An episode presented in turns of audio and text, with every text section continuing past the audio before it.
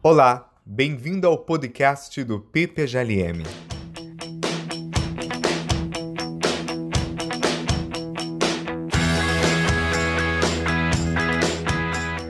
Oi, pessoal! Damos início a mais um episódio do podcast do PPGLM, em que entrevistamos convidados sobre temas, conceitos e autores em filosofia.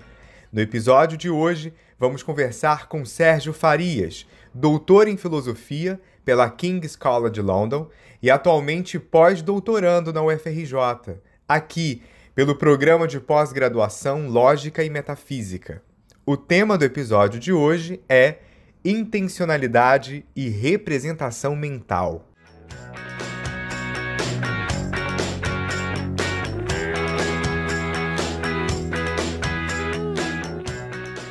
Primeiramente, Sérgio, obrigado por aceitar o nosso convite. Para começar, gostaria de falarmos um pouco sobre intencionalidade.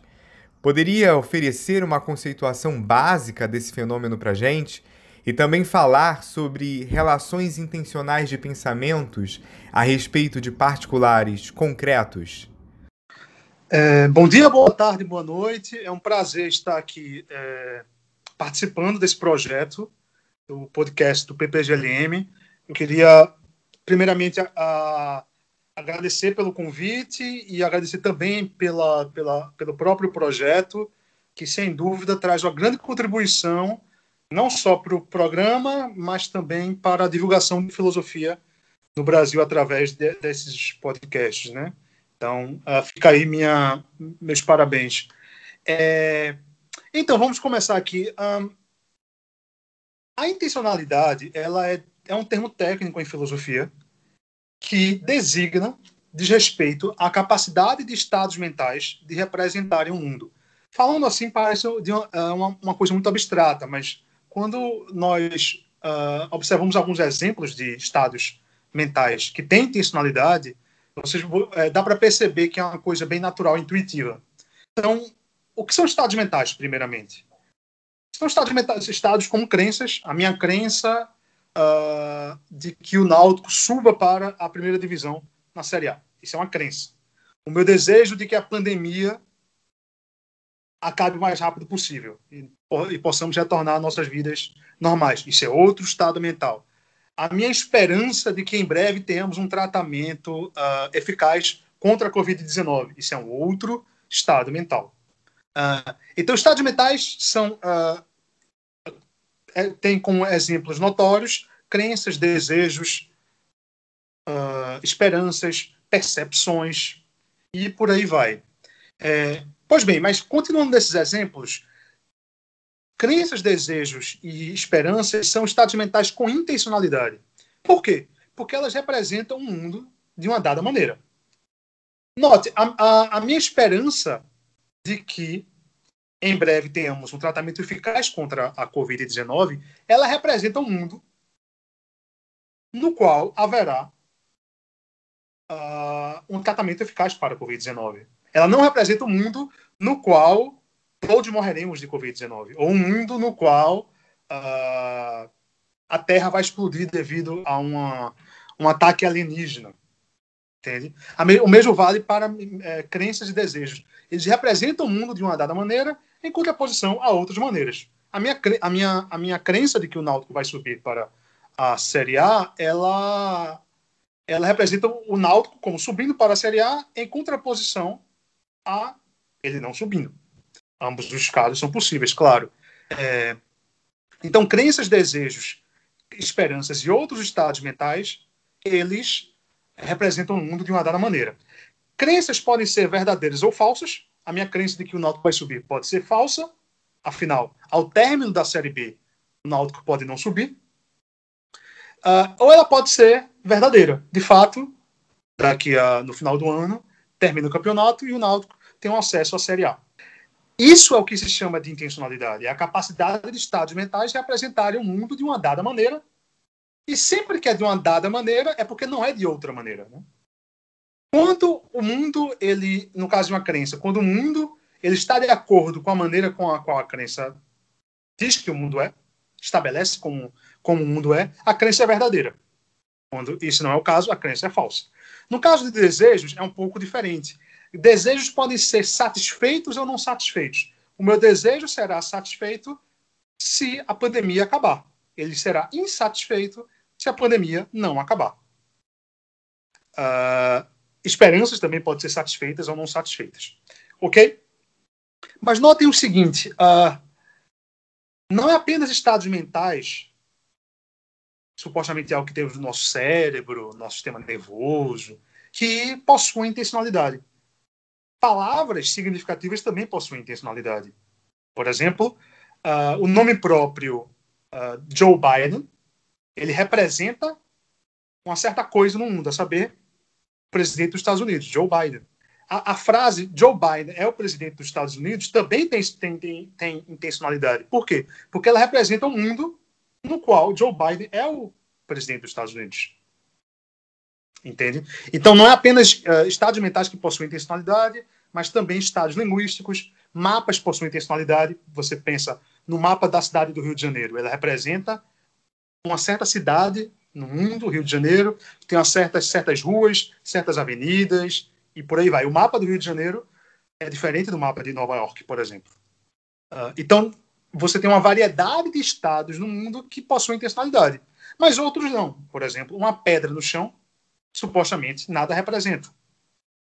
Supostamente, uma pedra no chão é destituída de intencionalidade. É, então, essas, essas são a, a, conceituação básica sobre a noção de intencionalidade. É, e completando a resposta sobre particulares concretos, é, veja, estados intencionais, mentais ou não, eles podem representar tanto um particular concreto, você pode ter uma crença sobre o Instituto de Filosofia e Ciências Sociais da UFRJ.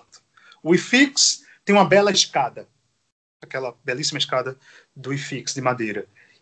Essa crença, ela, ela representa algo particular no mundo, a saber, um Instituto de Filosofia e Ciências Sociais. Só existe um no mundo, da UFRJ, né? É, e também, você, mas em contraposição, você pode ter também estados mentais intencionais, ou estados não mentais, que representam aspectos gerais. Se você pensar, por exemplo, a, a bondade. A bondade é legal, vamos pensar assim, uma frase bem abstrata. A bondade é legal. A bondade parece ser algo que não é um particular, não é algo que está localizado em, uma dada, em um dado local, ou seja, ou talvez não tenha, sequer esteja no espaço, no tempo, etc. A bondade é algo geral. Você pensar no vermelho. O vermelho é, é um melhor, melhor exemplo. O vermelho está numa camisa de time de futebol, o vermelho está numa certa bandeira, o vermelho está na cor do sangue, o vermelho está em vários locais, então é um universal. E eu posso representar o vermelho. O vermelho é uma cor bonita. Já a minha representação do IFIX é sobre algo particular. Então, estados representacionais, que são justamente estados com intencionalidade, eles podem representar tanto os particulares como universais. Perfeito, Sérgio. Pensando agora a relação entre a intencionalidade e o problema mente-corpo. Como a intencionalidade de estados mentais representacionais constitui um obstáculo para o fisicismo ou materialismo contemporâneo? É, pois é, essa resposta aqui já é mais, já é mais complexa, né? É... Vamos começar com alguns pressupostos aqui. É, aqui, então, vamos agora nos ater exclusivamente a estados mentais, Tá? Vamos deixar os outros estados uh, intencionais de lado. Vamos, vamos focar em estados mentais. A questão fundamental por trás dessa pergunta é qual é a natureza de estados mentais. Certo? Uh, o senso comum tende a ver estados mentais como algo muito diferente de estados materiais ou estados físicos. Você pensar, se você pensar um estado com a crença de que Joe Biden é o presidente dos Estados Unidos, ele parece ter uma natureza muito diferente de é, uma mesa, por exemplo. Eu, quando, quando eu bato numa mesa. É, esses dois estados, bater numa mesa, claro, é um estado material, a, a, a, constituição daquela mesa, eu batendo nela, etc. Ele parece ter uma natureza muito diferente, uma constituição muito diferente de um estado mental, como uma crença.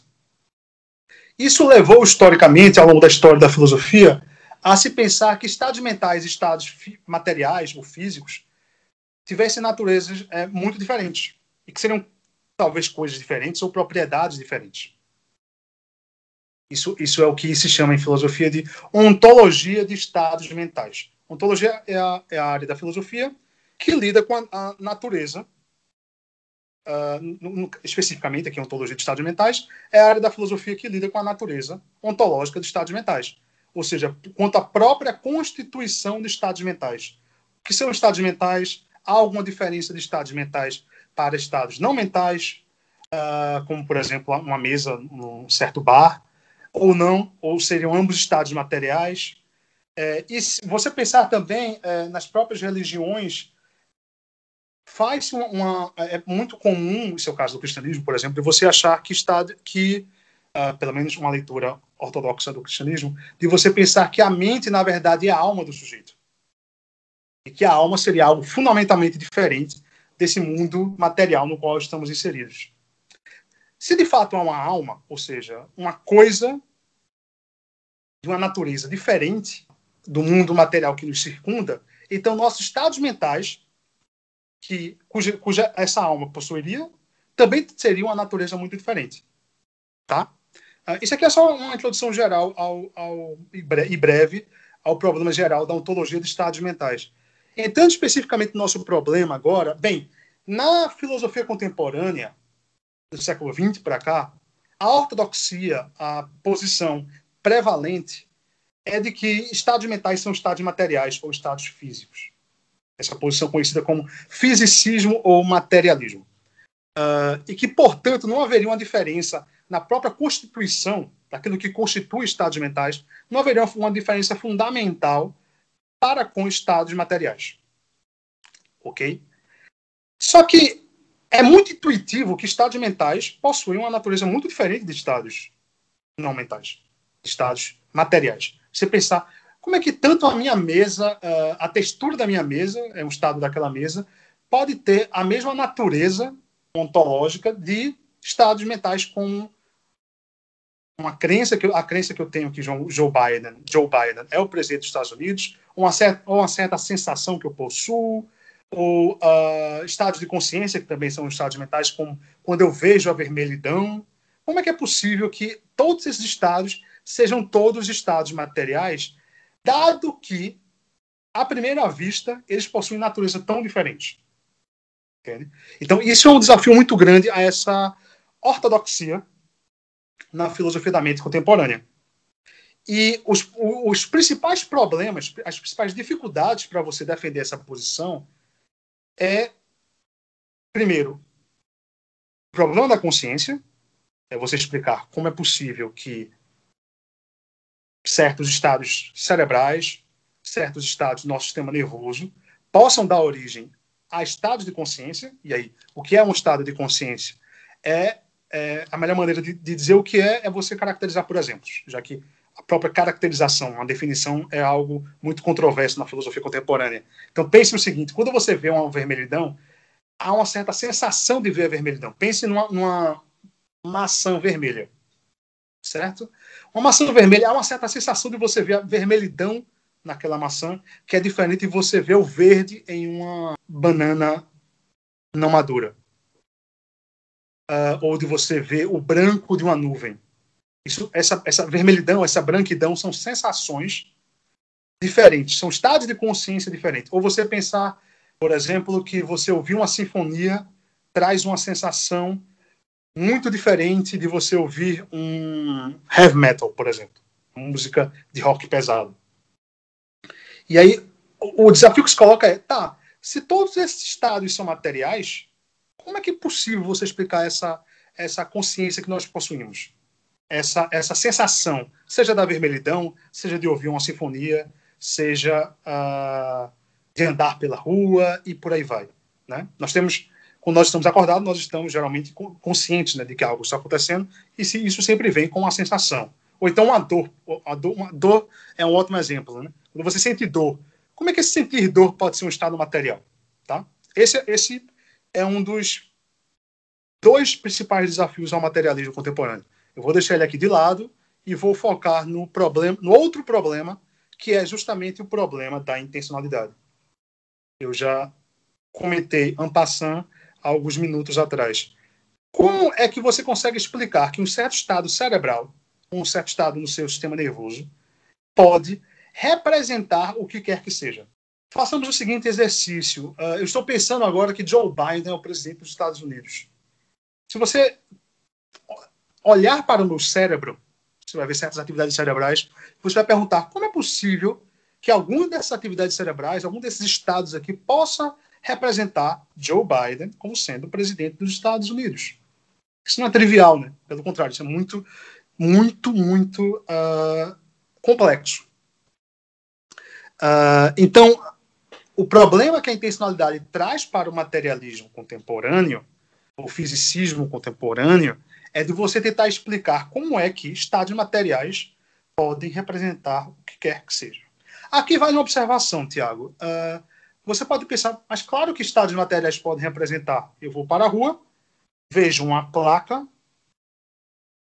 que indica que é proibido virar à direita. Aquela seta proibido virar à direita, ela representa a proibição de virar à direita, certo? E obviamente aquela placa, ela, ela é um estado, ela é algo material, né? Uh, ela tem uma certa tinta, tem uma certa textura. Alguém chegou e pegou aquela placa e fez a desenha, o desenho da seta lá, etc. E é claro que aquilo é algo representacional. Basta perguntar aos motoristas quando vem a placa, não dobram à direita ou à esquerda. Não, não lembro agora o exemplo. uh, pois é, mas o que acontece é o seguinte: é que nesse caso, o que parece acontecer é que nós atribuímos um significado àquela placa de que é proibido virar à direita, dobrar à direita. Então, se você perguntar por que, que aquilo representa a proibição de virar à direita, você vai dizer, olha, porque nós, seres humanos, convencionalmente atribuímos àquela placa a representação da proibição de dobrar à direita. Entende? Então você então o problema seria anterior a próprios símbolos convencionais como sinal vermelho com a, proibi a proibição de continuar uh, dirigindo em frente para o carro, né? Proibido virar à direita, ou o símbolo da paz, que é uma bandeira branca, e por aí vai. Parece que esses estados, que são todos intencionais, claro, eles são derivados de uma intencionalidade mais original. Na medida em que nós, seres humanos, atribuímos poderes representacionais àqueles símbolos em placas, em bandeiras, em camisas, etc. Uh, e aí a, a, questão seria justamente essa: qual é a natureza dessa intencionalidade mais fundamental ou mais original? Então, uh, o materialismo contemporâneo parece uma tese, uma posição viável, em uh, uma, uma, posição filosófica viável quanto à natureza da própria mente, de estados mentais. Ele precisa explicar como é possível para estados mentais, uma vez assumindo que sejam estados materiais, possam representar o que quer que seja.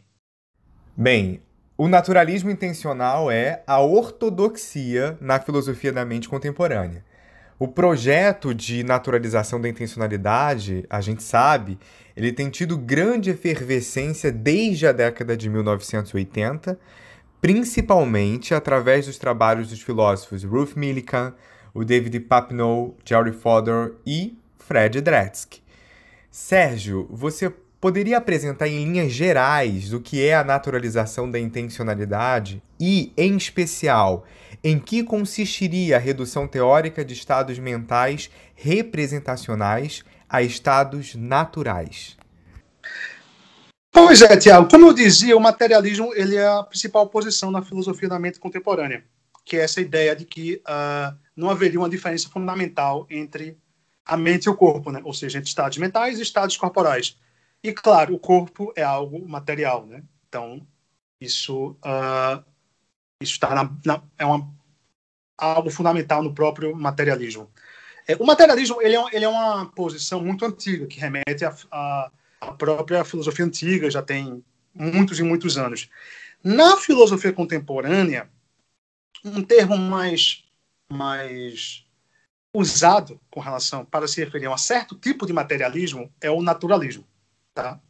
E aí eu vou explicar agora o que é esse naturalismo e como ele se aplica ao caso da intencionalidade, que é o, a nossa preocupação principal aqui, né? É, o naturalismo é uma tese, é, é uma posição filosófica que possui uh, várias conotações. Eu quero focar numa, numa posição, numa questão específica, que é a seguinte: o naturalismo é a tese de que tudo que existe, absolutamente tudo, é natural. Ok? Então, a minha crença é algo, é algo natural, a carro passando na rua é algo natural, a minha sensação da vermelhidão é algo natural, a ouvir uma sinfonia é algo natural, etc. Mas aí, claro, você se pergunta, ok, mas qual é, o que é ser algo natural? Qual a distinção entre algo natural e algo não natural? Uma primeira aproximação seria dizer que os naturalistas eles rejeitam entidades e propriedades supranaturais. Então, por exemplo, eles rejeitam a, a entidades como anjos e demônios, que seriam entidades não naturais, para além do mundo natural. Também rejeitaria a existência de Deus, do Deus cristão, que também seria algo supostamente para além da, do, do mundo natural, tá? Uh, e aplicando isso ao caso da, da, de estados mentais intencionais, isso significa que estados mentais intencionais, representacionais, seriam também estados naturais, certo? Só que essa caracterização de, é, negativa de dizer apenas que estados naturais são aqueles não supranaturais, não, não, não que estão no mundo natural, vamos dizer assim, é algo muito fraco ainda. Nós precisamos de uma caracterização mais robusta do que seja estados naturais. E aí você possui duas caracterizações que são concorrentes, que elas servem para, para uh, ilustrar o que eu estou chamando aqui de naturalismo. Uma primeira caracterização seria a seguinte: olha, sabe qual a diferença de propriedades naturais para propriedades não naturais? É que propriedades naturais são aquelas reconhecidas pelas ciências naturais. Propriedades naturais seriam propriedades físicas, uh, como uma certa combustão, ou uh, algo que acontece na cinemática ou na mecânica, voltando na física clássica, ou a posição de um elétron em relação a prótons em, no nível subatômico, e vários outros exemplos que nós temos de, de propriedades físicas, né? Uh, a carga elétrica do elétron em contraposição também à, à, à carga elétrica do, do próton, positivo, negativo, enfim. Outro exemplo seriam propriedades químicas, propriedades que o hidrogênio possui, propriedades de combustão, propriedades de, do ácido sulfúrico e por aí vai. Uh, e por fim, aliás, não tem por fim porque as ciências naturais são diversas, mas o, terceiro exemplo paradigmático seriam propriedades biológicas. Né? Se pensar, por exemplo, uh, a propriedade que a, a, as asas da, das aves possuem de regulamentar a temperatura interna das aves. Isso seria uma propriedade biológica. A propriedade biológica do coração de bombear sangue seria uma outra propriedade biológica. E, além disso, claro, as outras ciências naturais, a astronomia uh, e por aí vai. Essa é uma caracterização de propriedades naturais. O que são propriedades naturais? São propriedades reconhecidas pelas ciências naturais, física, química, biologia, astronomia e por aí vai. Uh, contudo, muita gente não, não gosta dessa, dessa caracterização por achar que ela é muito estreita para caracterizar o que é uma propriedade natural. Né? Uh, e eles preferem outra outra caracterização, que é a seguinte: olha, propriedades naturais são aquelas instanciadas por entidades no espaço e no tempo. Essa, essa caracterização parece muito complexa e abstrata à primeira vista, né? Não, mas ela é mais intuitiva. Vamos lá. Bem, vamos pensar em, em que propriedades são coisas que entidades possuem. Então, por exemplo, eu sou é, eu, uma entidade, eu possuo a propriedade de ser uh, homem eu possuo a propriedade de ser recifense. Eu, eu, eu possuo a, propriedade de uh, ter nascido em 1988 e tantas outras propriedades. Uh, ok, então propriedades, vamos entender propriedade de maneira muito, muito uh, grosseira como sendo certas coisas que entidades possuem. se você pensar em entidades no mundo natural, entidades que nós, melhor dizendo, entidades no espaço no tempo, desculpa. Entidades no espaço no tempo, elas são localizadas, certo? Eu sou uma entidade no espaço no tempo. Por quê? porque eu estou, eu tenho uma localização, certo local no, no, no planeta Terra, e eu também uh, estou num estado temporal, né? Eu nasci em 1988, estou vivo até agora, até o momento em que eu vou morrer. Isso é um intervalo temporal. Então, isso significa, de alguma maneira, que a minha propriedade, por exemplo, se é uma certa altura, seria uma propriedade natural de acordo com essa, com essa definição.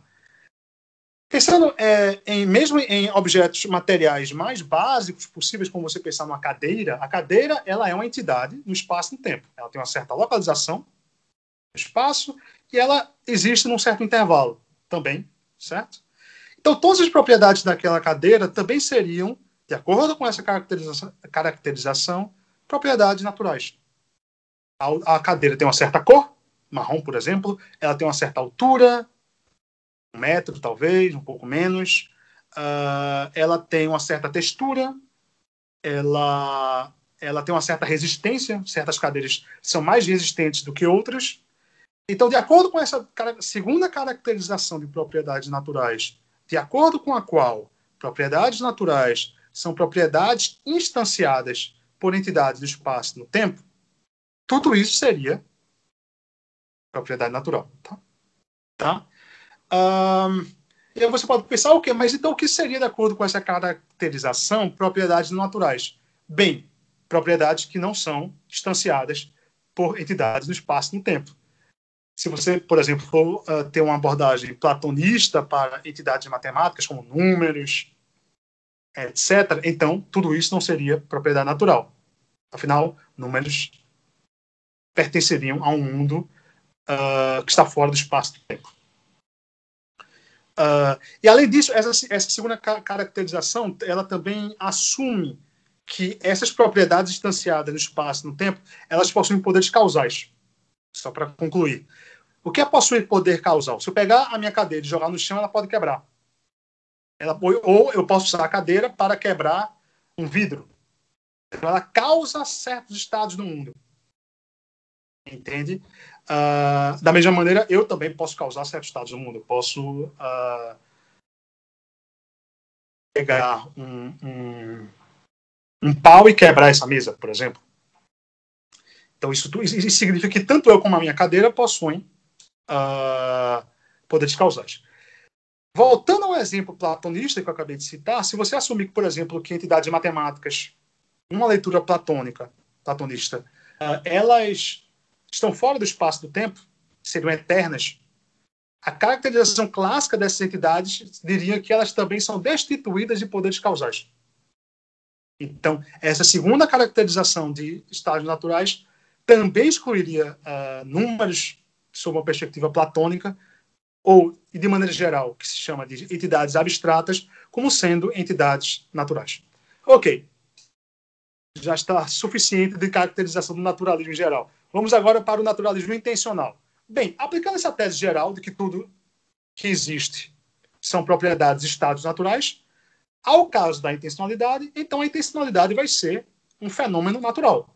Estados intencionais vão ser estados naturais, propriedades intencionais vão ser propriedades uh, naturais. Então, o Estado, o, a crença que é um Estado de que Joe, Joe Biden é o presidente dos Estados Unidos de acordo com o naturalismo, é um estado natural.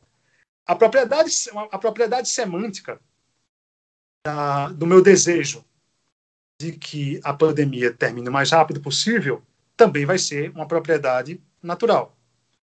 Uh, vamos pensar em outro exemplo de, de, uma outra propriedade semântica, que diz respeito ao que uh, uh, aquele estado significa ou representa. Né? o, meu, o meu desejo de que a paz se estabeleça no mundo uh, possui uma, uma, propriedade semântica diferente, porque esse estado, esse desejo, ele representa o mundo de uma maneira diferente, a saber, representa um mundo no qual a paz se estabelece. Isso é um mundo diferente, uma outra uh, uh, representado de uma, de uma maneira diferente daquele mundo que uh, o meu desejo de que a pandemia acabe seja concretizado. Tá? Claro, você pode dizer, mas você não poderia ter uma, um mundo no qual é, tanto a pandemia acabou como a, a paz estabeleceu? Pode sim. Mas esses dois estados uh, intencionais, eles representam aspectos diferentes desse mundo aí, supostamente ideal. Tá legal? Então, o naturalismo vai dizer que estados e propriedades intencionais, ou estados e propriedades semânticas, uh, são naturais. Ok? Uh, então, dando continuidade, é, o naturalismo, quando no que diz respeito a estados intencionais, ele vai dizer, pelo menos essa, essa é a abordagem principal, de que estados intencionais são redutíveis a estados naturais.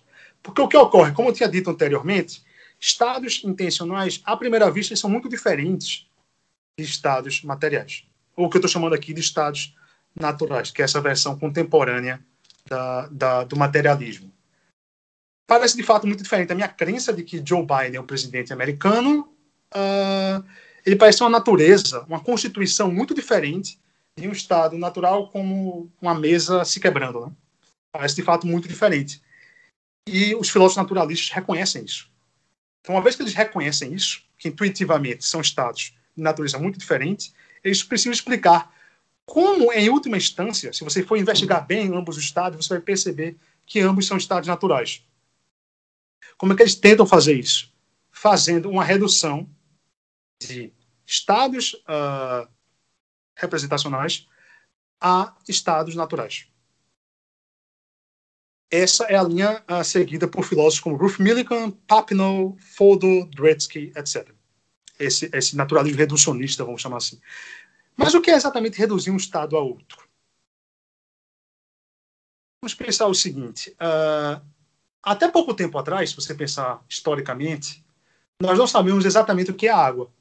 Nós sabemos que a água é aquela substância que nós bebemos, tem certas propriedades, ser transparente, por exemplo, que está contida nos rios e lagos e por aí vai. Mas nós não sabemos a natureza última da água. Com o avanço da física, da química e da, da ciência, nós descobrimos que, na verdade, olha, a água é H2O. Ela, ela nada, mais é que uma substância constituída por essas, essas moléculas de H2O.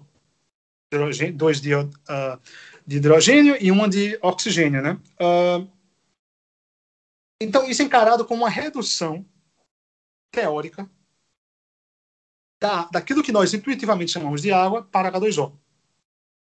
Certo?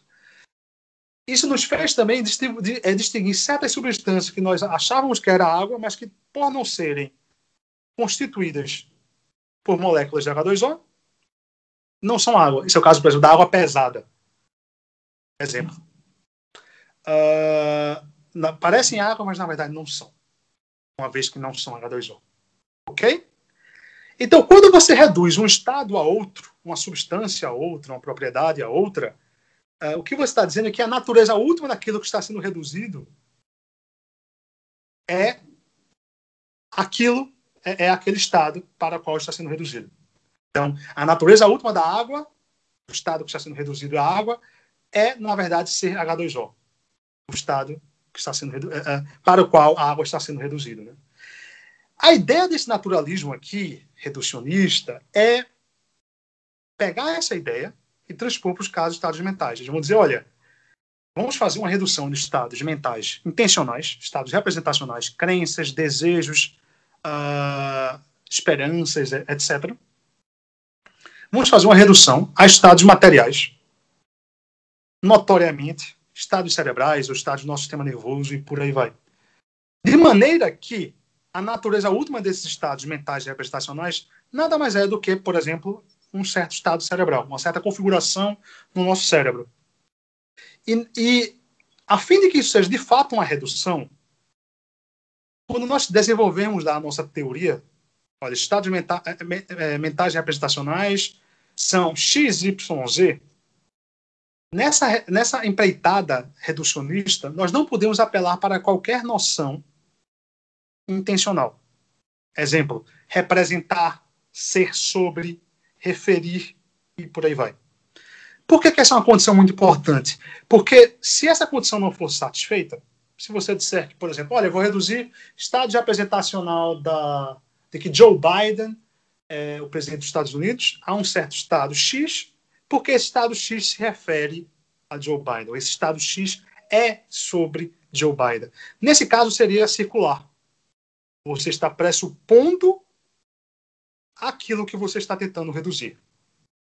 Então, é uma condição indispensável que, a fim de que uma redução teórica seja bem sucedida, ela deve, ela não pode pressupor qualquer noção daquela entidade ou propriedade que está sendo reduzida.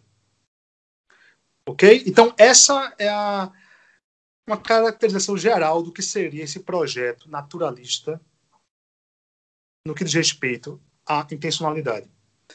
E aí, claro, uh, você pode se perguntar, ok, mas vamos, vamos assumir então que isso seria possível, assim, que à primeira vista não seria impossível reduzir nesses termos estados mentais representacionais a estados naturais.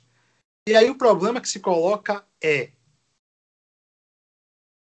estados mentais representacionais são redutíveis a que estados naturais?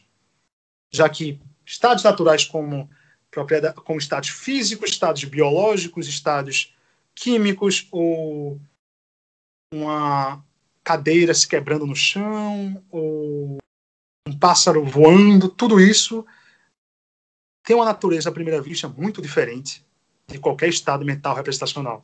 Dado que este é o caso, estados mentais representacionais seriam redutíveis a quais estados naturais? Esse é o grande desafio dessa, desse naturalismo reducionista intencional, no qual filósofos tentam a todo momento uh, responder. Muito bom, Sérgio. Olha, há diversas teorias naturalistas da representação mental disponíveis no mercado. Comecemos pelas teorias causais da representação mental, notoriamente propostas por filósofos como Jerry Fodor e Fred Dretske. Você poderia fazer uma breve apresentação dessas teorias? É, pois é, Tiago. Veja, eu, ah, como eu tinha dito, uh, não é algo óbvio para quais estados naturais, estados representacionais mentais, poderiam ser redutíveis, né? E os filósofos discordam bastante a respeito disso. O resultado disso é que você tem várias teorias naturalistas que especificam estados naturais diferentes para os quais estados mentais representacionais seriam redutíveis. Não seria de se surpreender, né? Uma dessas teorias, uma das mais famosas e influentes, são justamente uh, essas teorias causais da representação mental. Ok? Então, são, são teorias que possuem uma abordagem causal para representações mentais como crenças, desejos, etc. Uh, o que é, que é o que qual qual é o compromisso dessas teorias, já que existem várias versões dessas teorias causais? Olha, a ideia básica dessas teorias é o seguinte: suponha que você está na rua e você vê um cachorro passando na rua. E aí você pensa, olha, tem um cachorro ali. Isso é uma representação mental daquele cachorro. Ok? É natural você pensar, intuitivo você pensar, ah, a minha, esse estado mental aqui representa aquele cachorro porque ele foi causado por aquele cachorro. Se você pensar num, num cenário alternativo no qual você está naquela rua e não tem nenhum cachorro, então você não teria a representação mental de um cachorro ou a representação mental daquele cachorro. Então, a ideia geral de, das teorias causais é de que estados mentais eles representam o que quer que eles representem, porque eles estão numa relação causal apropriada com aquilo que eles estão representando. Fica um pouco abstrato ainda, né, pessoal? Uh, você pensa assim, ok, mas relações causais apropriadas? O que é uma relação causal apropriada entre o estado A para com o estado B. Eu tenho uma relação causal aqui entre, uh, entre eu e esta mesa. Se eu pegar o meu braço e bater muito forte, meu braço vai sangrar e provavelmente a, mesa vai quebrar. Isso é uma relação causal apropriada. Mas certamente, se eu fizer isso, isso não significa que meu braço representa a mesa, ou de que uh, se eu não fizer isso, eu não posso representar aquela mesa. Não é? Então, isso significa que não pode ser qualquer relação causal entre dois estados que vai fazer com que um estado represente o outro. Certo? Então, o mundo ele tem várias relações causais que ocorrem. mas não são todas essas relações causais que constituem uma relação de representação, que constitui uma relação de A representar B. E aí, claro, você se pergunta que relações causais apropriadas seriam essas, né? Uh, e aí você tem diferentes teorias causais na filosofia da mente contemporânea que tentam fazer uma caracterização apropriada, adequada, de que relações causais seriam essas que constituiriam a intencionalidade. Sendo um pouco mais uh, específico, pense o seguinte: vamos supor que no mundo você tivesse 10 relações causais, apenas 10 tipos de relações causais: R1, R2, R3, R10.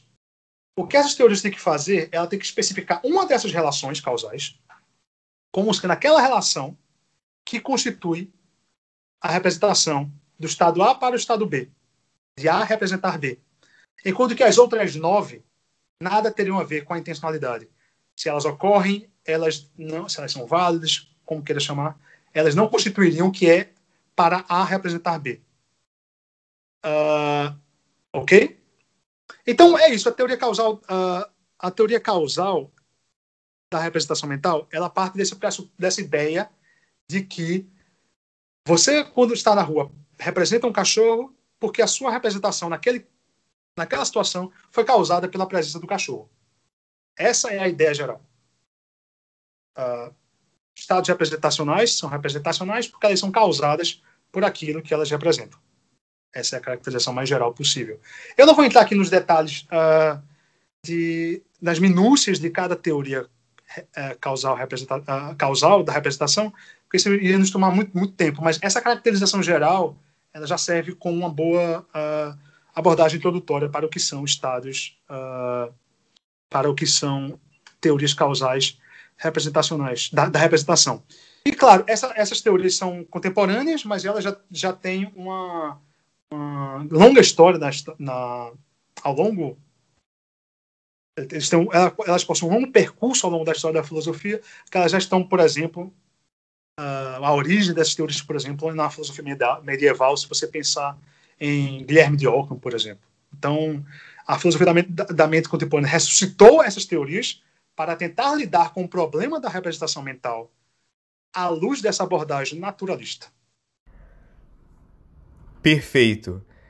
A dificuldade das teorias causais da representação mental de solucionar o problema do erro consistiu em uma das maiores motivações para o desenvolvimento de teorias naturalistas alternativas, entre as quais se destaca a teleosemântica, originalmente proposta por Rolf Millikan e David Papineau.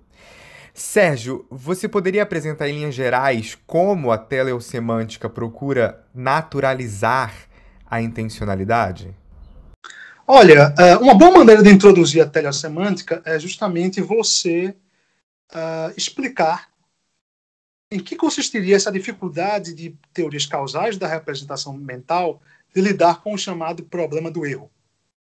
Então, vamos, vamos proceder dessa maneira. Bem, eu introduzi há pouco o que são a ideia geral dessas teorias uh, causais da representação mental e tinha dito que, a, que, uma dificuldade que essas teorias encaram é de você explicar quais são essas, te, essas relações causais apropriadas que iriam constituir o que é uma representação mental, né? Ou seja, você especificar qual é a relação apropri causal apropriada entre A e B, de maneira que A represente B, certo? Pois bem, Vamos supor que isso seja possível. Você olha, de que você tem uma teoria de que vai dizer, olha, R1 é a relação causal apropriada entre A e B, de maneira que o estado A represente o estado B, de que A seja sobre B, certo? Bem, um problema que surge é de quando uma teoria causal tenta especificar essa, essa relação causal apropriada que constitui o que é para no estado A representar o estado B, é de que você teria uma, um desajuste entre, por um lado, a relação de representação, a relação de A representar B, e a relação de A, de A ser causada por B, de maneira que talvez a relação de A representar B não seja redutível à relação de A ser causada por B. O que seria isso?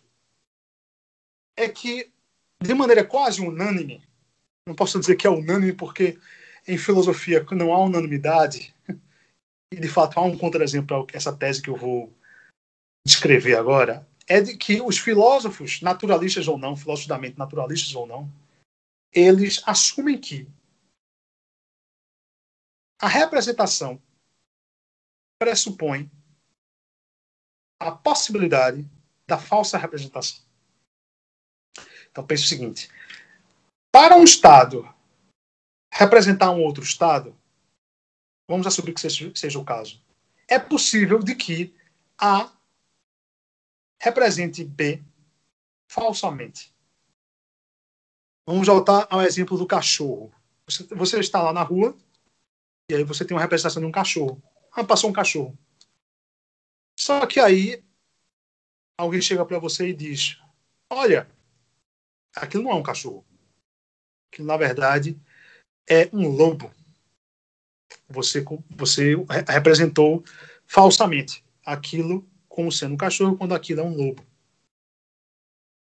Então, parece que na própria natureza de estados representacionais está a possibilidade de que estados representacionais sejam uma má representação ou uma falsa representação.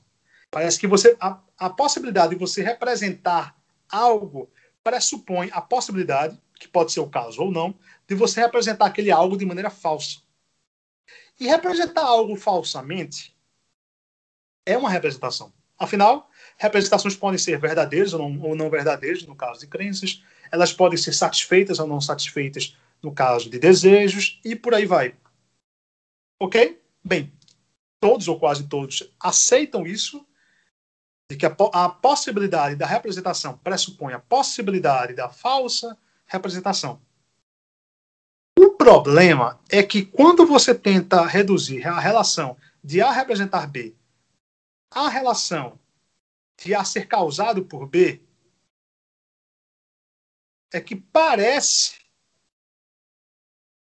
que a possibilidade de você ter uma falsa representação impossibilita essa redução.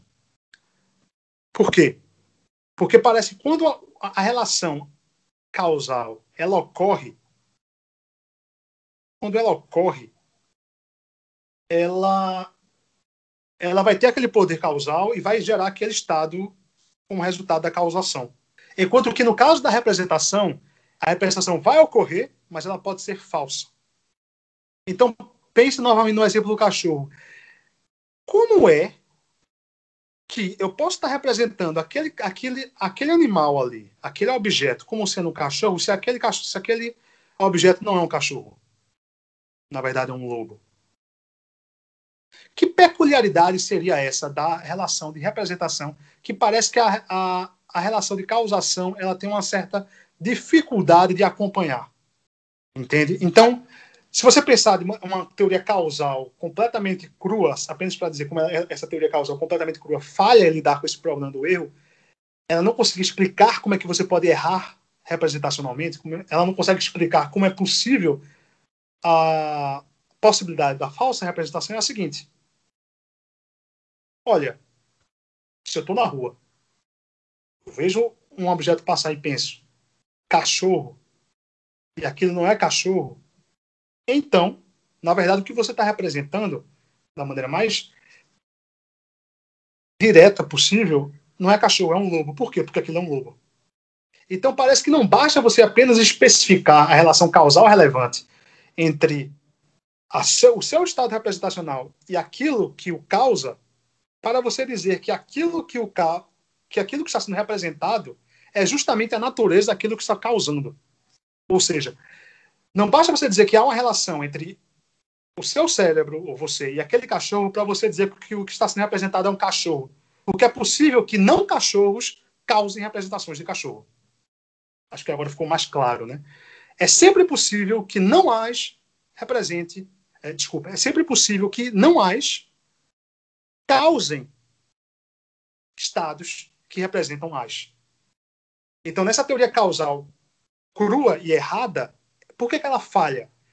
Porque ela, ela não permite essa possibilidade. Ela não permite a possibilidade de a representação de A ter sido causada por um não A, a representação de A ter sido causada por um B, a representação de um cachorro ter sido causada por um lobo. Então, essa teoria causal crua, segundo a qual aquilo que está sendo representado é o que quer que cause a ocorrência daquela representação, ela é falsa. Obviamente falsa. É uma teoria inviável. Ninguém, nenhum filósofo, uh, sustenta essa teoria. Em particular, os principais, as principais teorias causais, elas tentam, elas tentam desenvolver essa teoria causal crua de maneira a tentar lidar com esse problema do erro, com esse problema da falsa representação. De maneira de que elas iriam especificar uma certa relação causal com mais algum tipo de especificação teórica que, ao fim e ao cabo, iria permitir que representações de A sejam causadas por não A's. Eu não vou entrar nessas minúcias dessas, desses refinamentos das teorias causais aqui, porque também iria uh, levar muito tempo, essas minúcias para lidar com o problema do erro, mas muitos filósofos encaram que esse problema do erro para teorias causais da representação mental é um forte indicativo de que essas teorias causais da representação mental são inviáveis. De que uh, você não pode desenvolver uma redução naturalista de estados representacionais a partir dessas teorias causais da representação.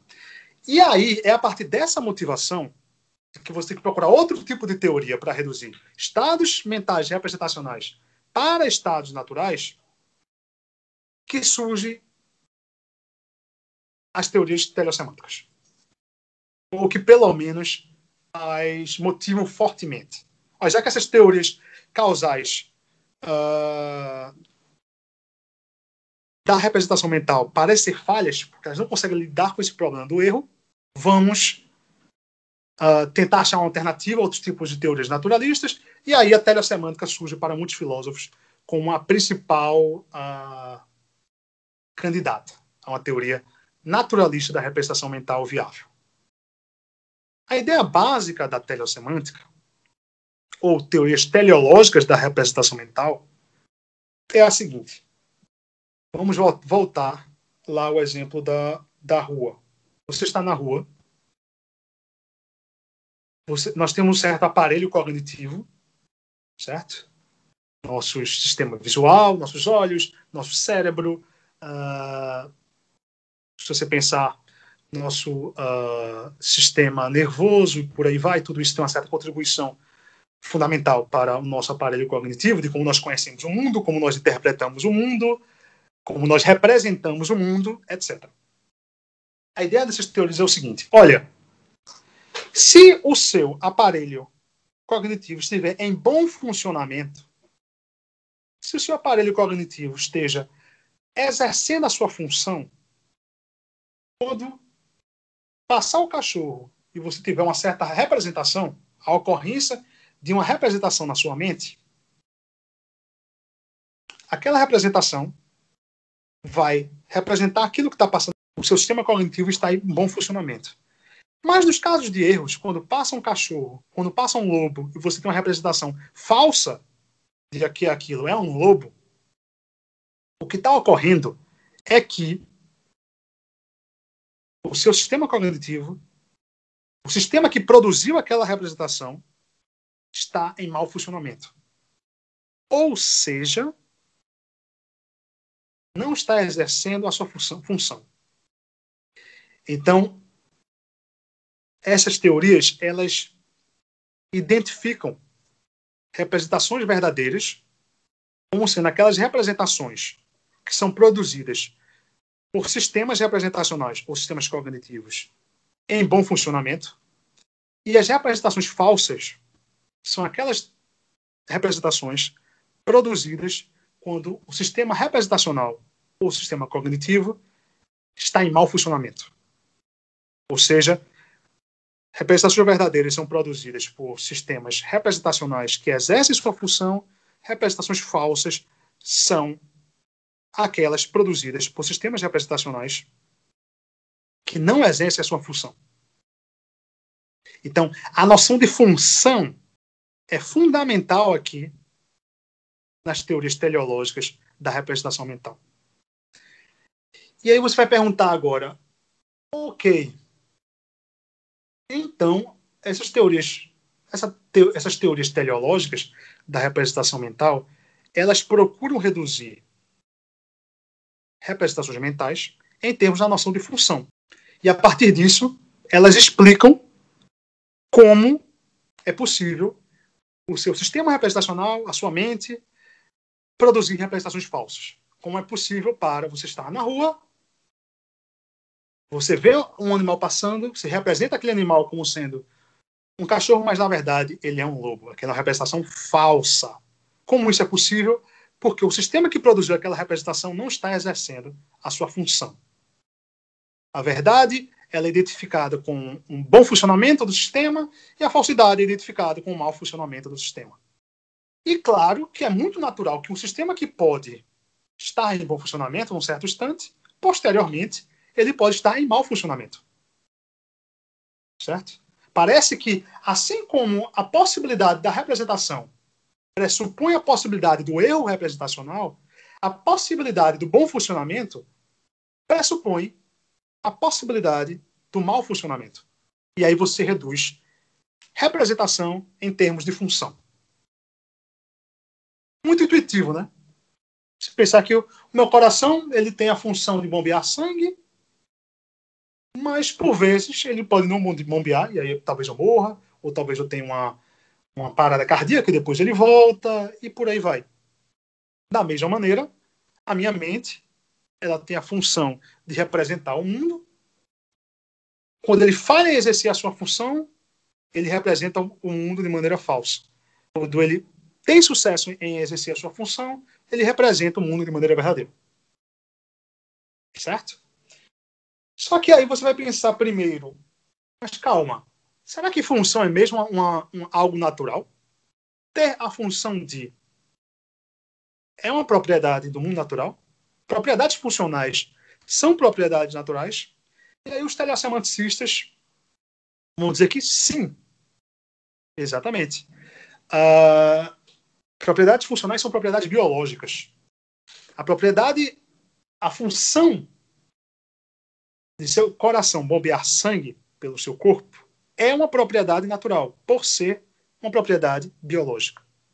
E aí eles citam vários exemplos de de funções biológicas, como, por exemplo, bombear sangue por parte do coração, da, uh, das, das asas auxiliarem no voo, dos pelos nas das penas nas asas regular, é, regularem a, própria, a temperatura interna e por aí vai. E aí você pode ter funções biológicas como resultado da evolução, da seleção natural. Né? Ou você pode ter função biológica como, re, como resultado do aprendizado, do desenvolvimento biológico do próprio organismo ao longo de sua vida e por aí vai. Então, em linhas gerais, a telesemântica ela procura desenvolver essa naturalização da intencionalidade a partir da noção de função biológica. Isso aqui, claro, é uma introdução tentar tornar isso da maneira mais intuitiva possível.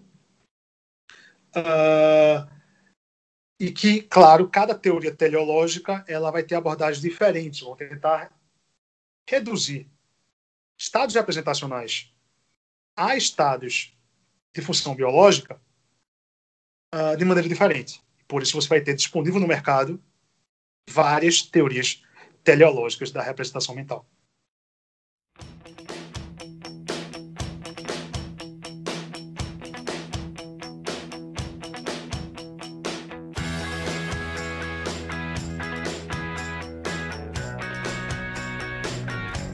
Para finalizar, você poderia nos contar um pouco sobre o atual estágio da sua pesquisa sobre a teleosemântica? É, pois é. A minha, a, a minha pesquisa de, de pós-doutorado ela versa justamente sobre uh, intencionalidade teorias teleológicas da representação mental. Ela é uma continuação da minha pesquisa no doutorado. Uh, e eu lido, na verdade, com vários problemas que parecem, em algum grau, inviabilizar o sucesso da telesemântica em naturalizar a intencionalidade em termos da noção de função biológica. Tá? Então, é um, o meu projeto de pós-doutorado, a minha pesquisa de pós-doutorado, ela tem várias frentes. É, o que eu vou fazer aqui agora, então, é citar alguns problemas que parecem afligir a viabilidade da teleossemântica e caracterizar de maneira muito inicial como eu tento uh, lidar com esses problemas, ok? A teleossemântica ela tenta especificar o que está sendo representado pelo estado representacional em termos da função biológica. Então pense o seguinte: você tem um sapo, vamos mudar de exemplo agora. Você tem um sapo parado lá na floresta, passa uma mosca, ele representa a presença daquela mosca, atira sua língua em direção àquela mosca, engole aquela mosca e a partir daí se alimenta. A teoria semântica vai dizer que o que está sendo representado pelo, pelo sapo é especificado a partir da função biológica do sistema representacional do sapo, que produziu aquele estado representacional quando passou a mosca. É essa função biológica que determina o que está sendo representado. O problema, e esse talvez seja o principal obstáculo para o sucesso da. Não principal, mas um dos principais obstáculos para o sucesso da teoria semântica, em naturalizar a intencionalidade é que há, por vezes, em alguns casos, uma indeterminação de qual seja a função biológica daquele sistema representacional.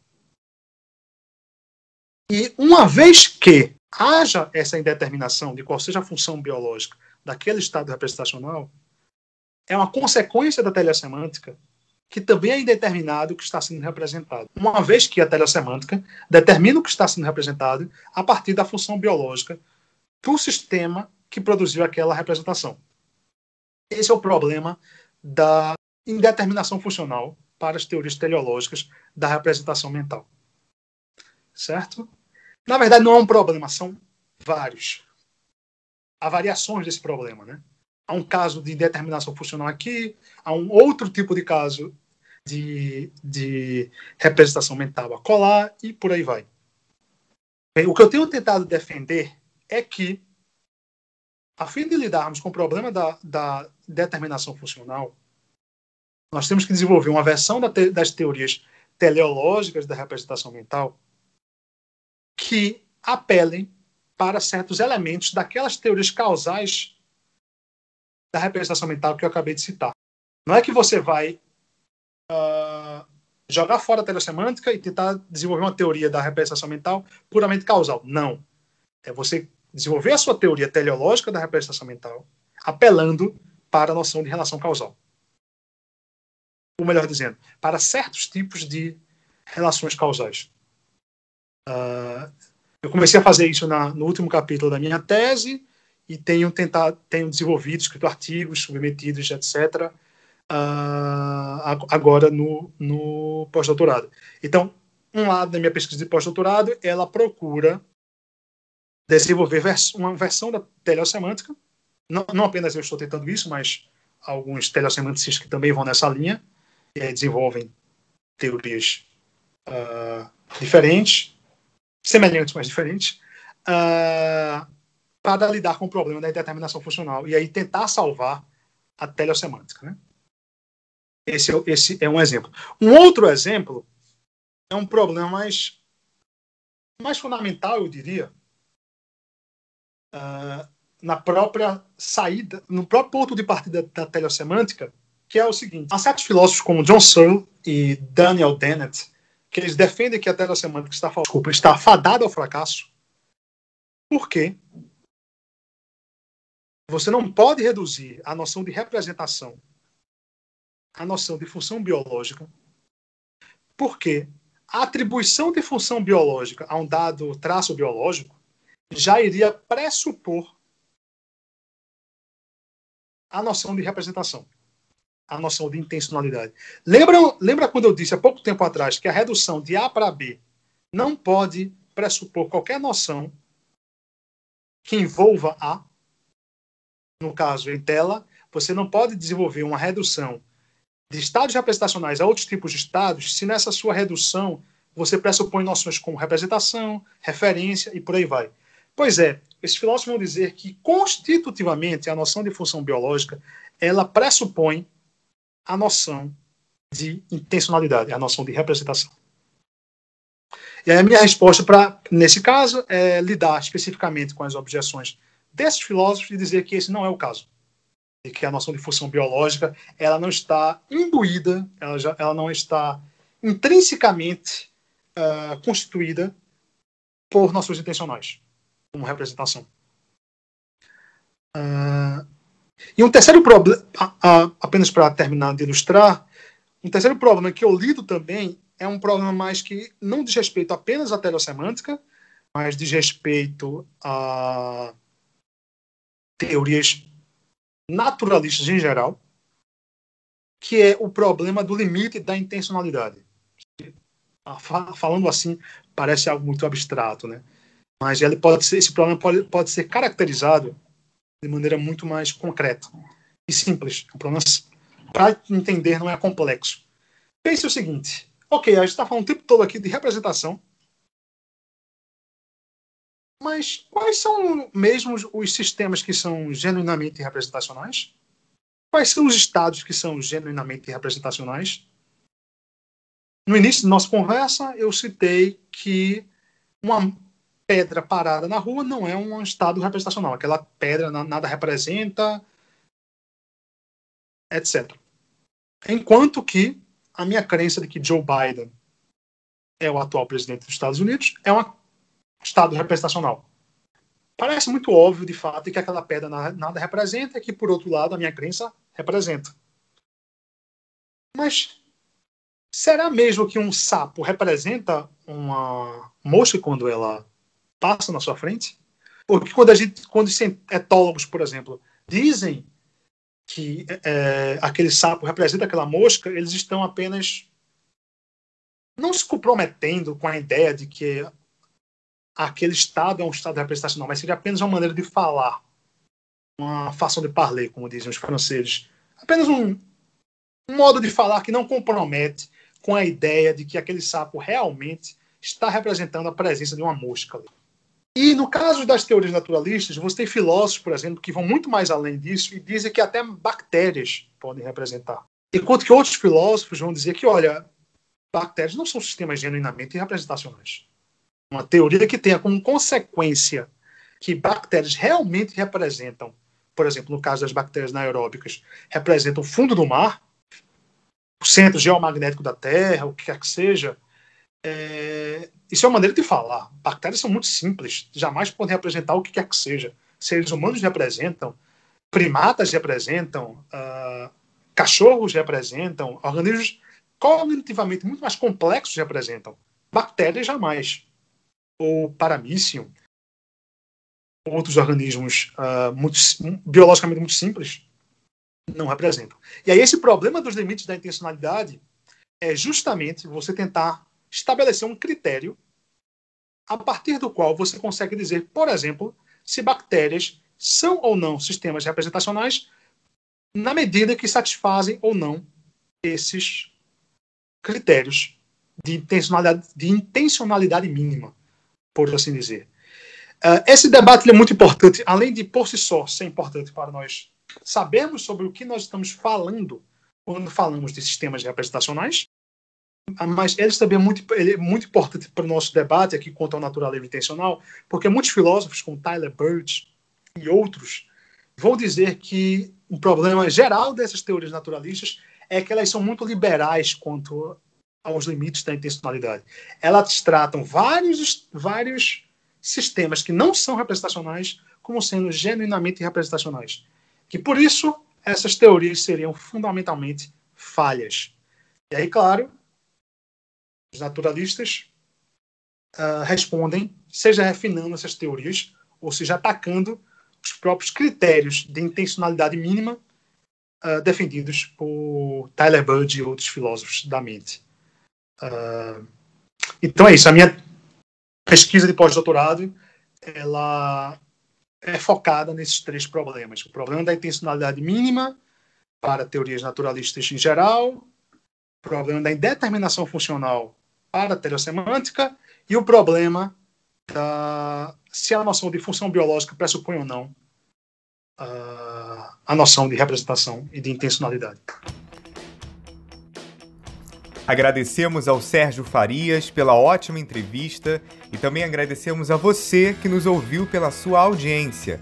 Pedimos que compartilhe esse episódio com os amigos e segue a gente nas redes sociais. Estamos no Instagram em ppglm.frj.